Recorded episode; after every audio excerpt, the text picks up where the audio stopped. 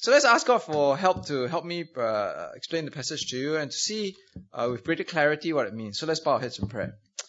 Dear Father, as we come here this afternoon, we just pray that you help us to understand your word, that uh, it's full of depth and uh, complexity and meaning, but yet truly it, it is really important for us to understand because it is our salvation in heaven and uh, hell is at stake. And we pray for all these things in the name of Jesus Christ. Amen.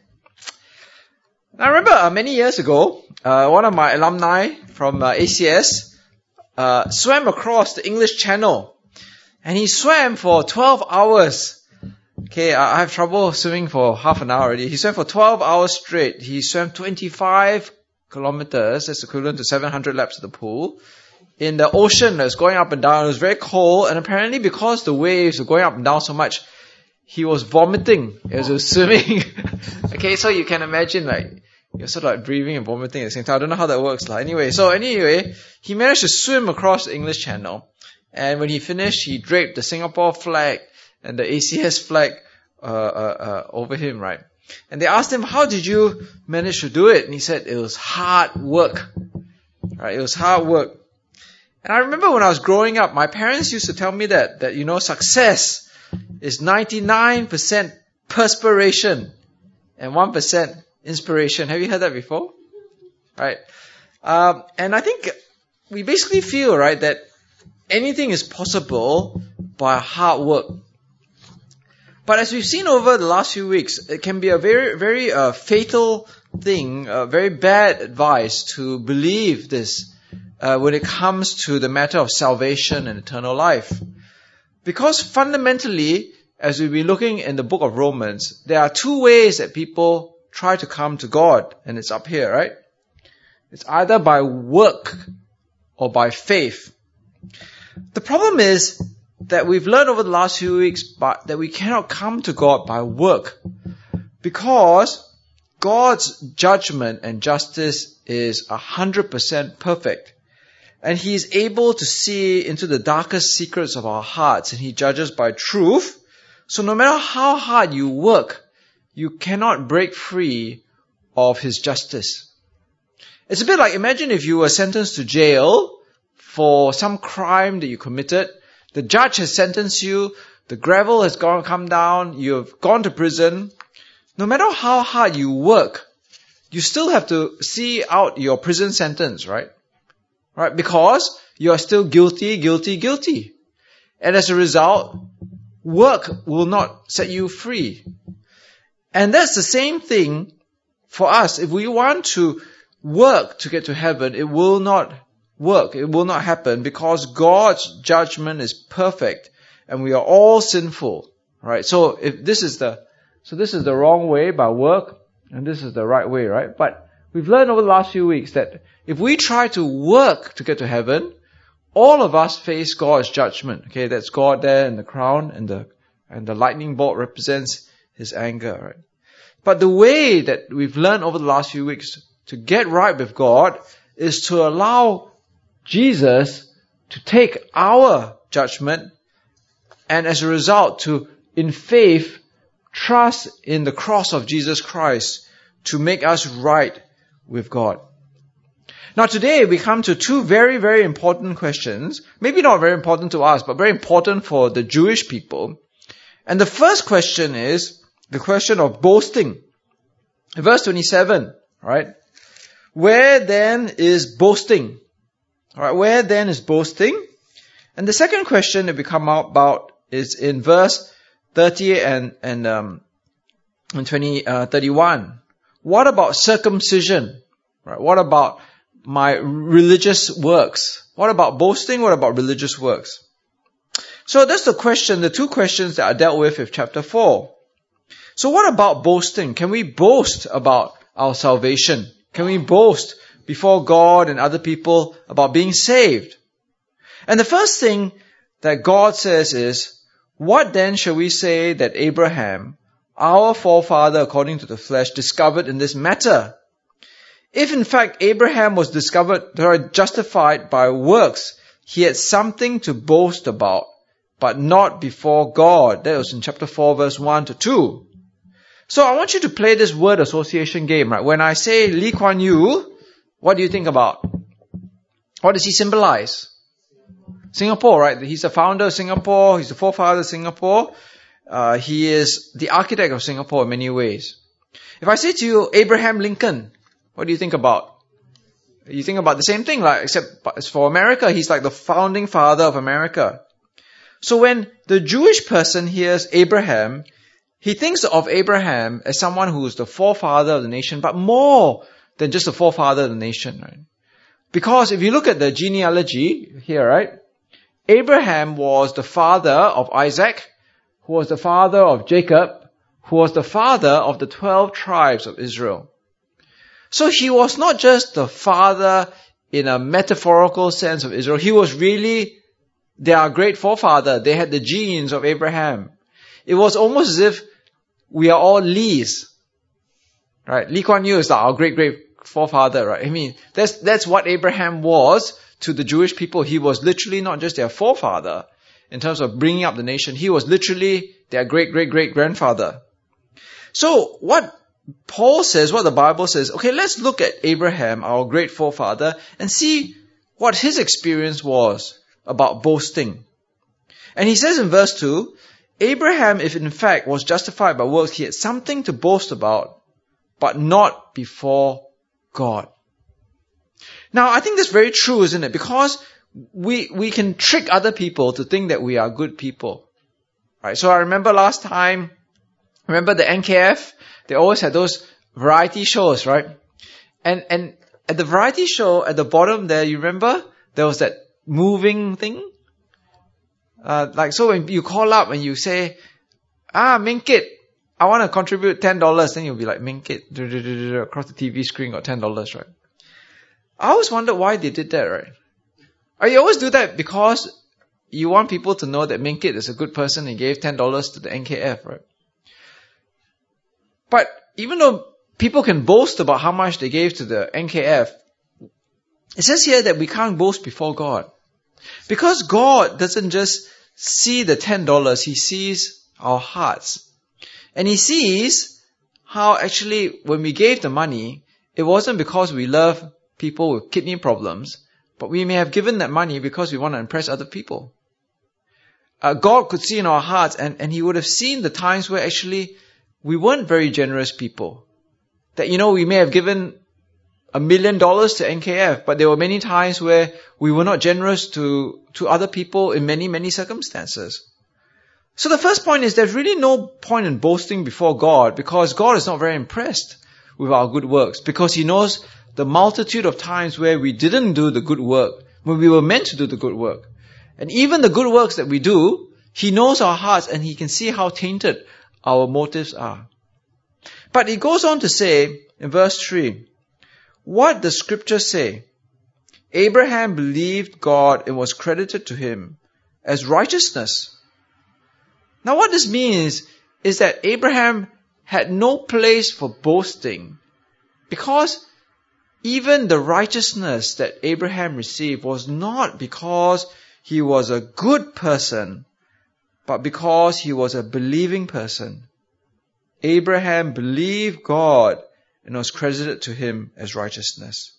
You see, in Genesis chapter 15, which is the, the, the passage that we have to understand to understand Romans. Oops. Oh, okay. This is about boasting, right? Don't worry about him. Okay. So, because Abraham believed God, believe is a faith word. He had faith in God. Therefore, God credited to him as righteousness. And in Genesis chapter 15, what God had done was he promised Abraham that he would have children, even though he was like in the 80s, right?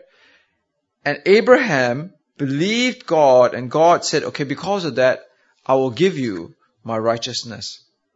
Now this word credited, credited, okay, can you see the word credited? Right? It's a, it's a business word. It's a word where, you know, you look at your bank statement, what do you see? Money, right? Money credited there.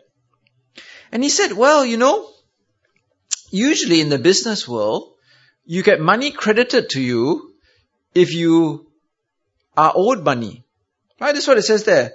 When, in verse 4, when to the one who works, wages are not credited as a gift, but as an obligation.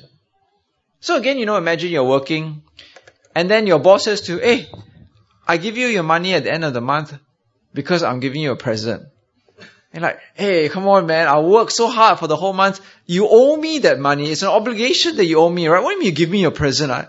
You owe me this money. I'm going to take you to see the MOM, right? Ministry of Manpower.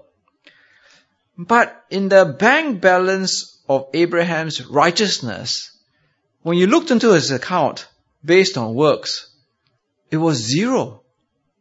It was zero. You know why? Abraham was not a good person. Right? Abraham, when he met Pharaoh, lied to Pharaoh to say that his wife was his sister, even though he knew that Pharaoh wanted to sleep and marry his wife. Abraham got impatient of God and remember, instead of having sex with his wife to have children, he, he had sex with his maid, right? His wife's maid to get children. He lied to King Abimelech again, a second time to say that his wife was his sister. So, what do you describe Abraham as? He's a liar. He's an adulterer. He's a cheat. How can he be a righteous man? When you look at his his uh, his bank balance, it should be credited as zero. But yet there is a balance in there, not because he was a good man, but because he was a believing man. He had faith in God. Now, this word here, uh, faith, is a very important word, isn't it? Because it meant that he trusted God. It meant that ultimately he believed God. And I think this is a very good illustration, right? Because um, Nick did this last week. He he said, you know, it's like we have this sin thing right, on us, okay? But then when we believe God, instead of having sin, sin takes away this, God takes away the sin and He gives us righteousness. Right? It's credited to us as righteousness. Now obviously Abraham didn't understand how this was going to happen. He just trusted God. But we see that it was after Jesus died on the cross that Jesus takes away the sin and he gives us righteousness instead. Now, Paul doesn't end with Abraham. He looks at David. Again, who's David, right? David was the greatest king in Israel's history. And it says there in verse 6, David says the same thing when he speaks of the blessedness of the one to whom God credits righteousness apart from works. Blessed are those whose transgressions are forgiven, whose sins are covered. Blessed is the one whose sin the Lord will never count against them. So let me ask you a question. Was King David, Israel's greatest king, a good man? No, he wasn't a good man, right? He, he committed adultery with another man's wife. Bathsheba. He murdered that man in order to cover up his sin. He was an adulterer and he was a murderer. But yet, he was blessed by God. Why? Because he believed God and God forgave his transgressions. His sins were covered and it was not counted against him. Now it's very interesting, right? Because we're not talking about the cover up of sin, you know, it's like cover up sounds like, you know, you know, you do the crime and you try to cover it up, like, you know, uh, Watergate, right? President Nixon in America covered up, try to cover up uh, uh, the election fraud. No, it says that literally his sins were forgiven, his sins were covered, his sins were not counted against him. So, in, how do we be saved? Well, we, there's no place for boasting because King David couldn't boast. Abraham couldn't boast because they were not good people. They weren't saved by works, but they rather they were saved by, by their faith. Now, that makes salvation a wonderful thing for Christians. Because you know, imagine if a meteorite were to hit uh, our church just five minutes from now. It means that we are saved. Because we don't have to worry, oh wow, you know, did I, did I do a good work in the last hour? What did I do that really impressed God, right? No. Because it is not our works that save us, but it is the work of God which saves us. We just have faith in God's work in Jesus Christ to save us. That's a wonderful thing, isn't it? Because in all other religions, whether you're Muslim, whether you're Buddhist, whether you're Hindu, you're always working and working to impress God, but actually, as we can see, God is not impressed. In fact, God is the one who's done the work, and we just have to have faith in God. Now, it goes on to say, oh, and ask the question about circumcision and the law.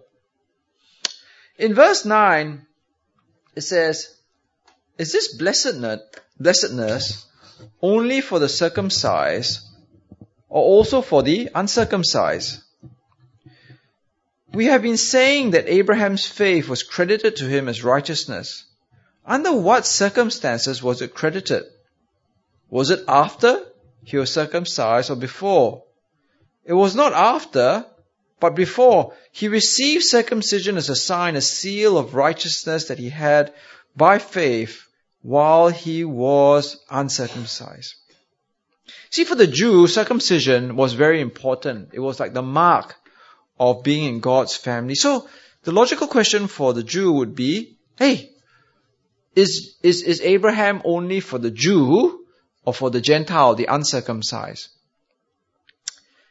And then Paul says, well, let's think very clearly. Was Abraham credited with righteousness before or after he was circumcised? Okay, so imagine a timeline, right? Did he get circumcised first? And then he was righteous? Or was he righteous and then he became circumcised? Now, for those of us who understand and remember uh, the history, actually Abraham was 86 when he believed God's promise and was credited righteousness. But it was only when he was 99 when he and his whole family were circumcised. So 86 minus 99 is what? About 13, right? So for 13 years of his life, Abraham was walking around uncircumcised, but righteous before God. So what comes first? The circumcision or the righteousness? Well, the righteousness came first, isn't it? In fact, he says, God says in verse 11, that the circumcision was merely a sign or a seal of righteousness. See, the external sign is not the reality. The, the, the, the, internal reality was invisible, the righteousness of God. See, think for a moment, right? What is more real? The marriage or the ring, the marriage ring? It is the marriage, right? How can it be the ring? Yeah, you are. Yeah, yeah, wrong answer. Okay. How can the ring be? Hey, Colleen, you must go talk to him, man. The marriage is more important than the ring, right? Because what, what, what is the ring? The ring is merely the sign of the marriage, isn't it? Right? It's, when people see you walking around with the ring, what is it telling people? That you're married, right? But the ring itself is not the, the, the, the marriage, isn't it? So that's what he's saying here. The circumcision came after he was righteous to show that Abraham was righteous. Therefore, it is the righteousness that is more important than the circumcision. The circumcision is unimportant in itself. And that's why it's so important for them to see that, that Abraham is the father not of the people who are circumcised, or the uncircumcised, but he is the father of all the people who believe in faith and are credited with righteousness. See, this is really important because in verse 11 and 12, it tells them that because he is the father of all who believe, but have not been circumcised, in order that circumcision might be credited to them, he is then also the father of the circumcised who are not who, sorry, who not only are circumcised, but who follow in the footsteps of faith that our father Abraham had before he was circumcised. You see, Abraham is our father. Right? He is the father of all those who are credited righteousness because of faith. And what it means is that we must follow in his footsteps. Right? It's like, if you want to follow someone who has received righteousness, then follow Abraham. And how did he do it? He did it by faith. See, I remember in Australia, I was hiking in Australia with some friends in the, you know, in the forest, and actually the Australian forest is very, very, very big, right? So you really can't afford to get lost, lah. It's not like MacRitchie Reservoir or something, right? So anyway, this person knew their way around, and I was very careful to always follow my friend, right? I, I didn't want to like, you know, hey, that's very interesting, right? Walk off on my own and get lost, right? because you really, really get lost. And that's the same thing. That's the point that's being made here. Follow in the footsteps of Abraham. You want to be right before God? Then follow Abraham. How did Abraham do it? He didn't do it by works. He didn't boast of his works. He followed by faith. Now in verse 13 and 15, the question then is, what do we do about the law? What about the law, right? Does the law contradict the promise which was given to Abraham? In verse 13, it was not through the law that Abraham and his offspring received the promise that he would be heir of the world, but through the righteousness that comes by faith. For if those who depend on the law are heirs, faith means nothing, and the promise is worthless, because the law brings wrath, and where there is no law, there is no transgression. So basically there is a, a problem, right? Because God made Abraham a promise, then people are saying, hey, what about the law? Right? Uh, what happens to the law? Uh, why would, you know, what's the point of having the law? And again, uh, chronology is very important, is it? So you look at this thing. When did God give the law? After this somewhere, right? Because God gave Abraham the promise, and then there was Isaac, there was Jacob, then the 12 tribes of Israel, and then there was Moses some time down the road, who then got the law. So, circumcision came 13 years later, but the law came like generations later. So what comes first? Is the promise, the promise which led to righteousness. And the law itself cannot, cannot uh, overturn the promise. You see, that's what it says there, right? For if those who depend on the law are heirs, faith means nothing and the promise is worthless because the law only brings wrath. See, think about this way, right? Okay, uh, let's say, I, okay, I got $50 here. And I promise to give Cheryl $50. Cheryl, I promise to give you $50. Okay, now, if I make this promise, in order to make this promise worthwhile, then that's all I do. I, I say, hey, Cheryl, I'll give you $50. I promise, right? But then if, if, if Cheryl is rude to me, or you know, she, she doesn't say hello to me, or, or good afternoon or something, I can't just say, hey, well, I take my, my $50 back, right? Because I made the promise, and the law belongs to her because the promise is made without without qualification, without restriction. But imagine if I said to Cheryl, I said, "Hey, Cheryl, I promise to give you this fifty dollars, but only if you never lie for the rest of your life." Do you think Cheryl can can get my fifty dollars? Do you think my fifty dollars is safe? It's safe, right?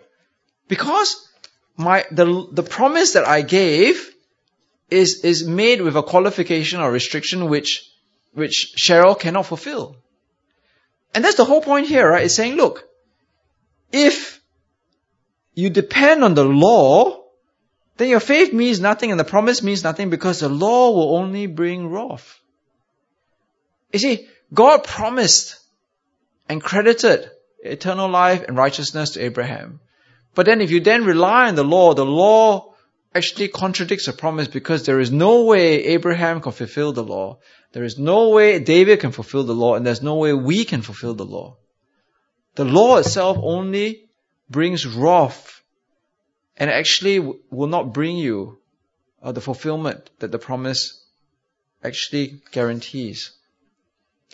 So I think that's quite clear, isn't it? That at the end of the day, uh, the law works, boasting, circumcision. None of these things can save us. We want to be saved, we follow the way Abraham went, and that was to believe God, to trust God, to have faith in God, and be credited with righteousness. Okay, so we ask the question, right? Is it by works or is it by faith that we are saved? And we, there's no way we can be saved by works. Abraham was not saved by works. David was not saved by works. We are incapable of being saved by work. We can only be saved by faith on the promise of God.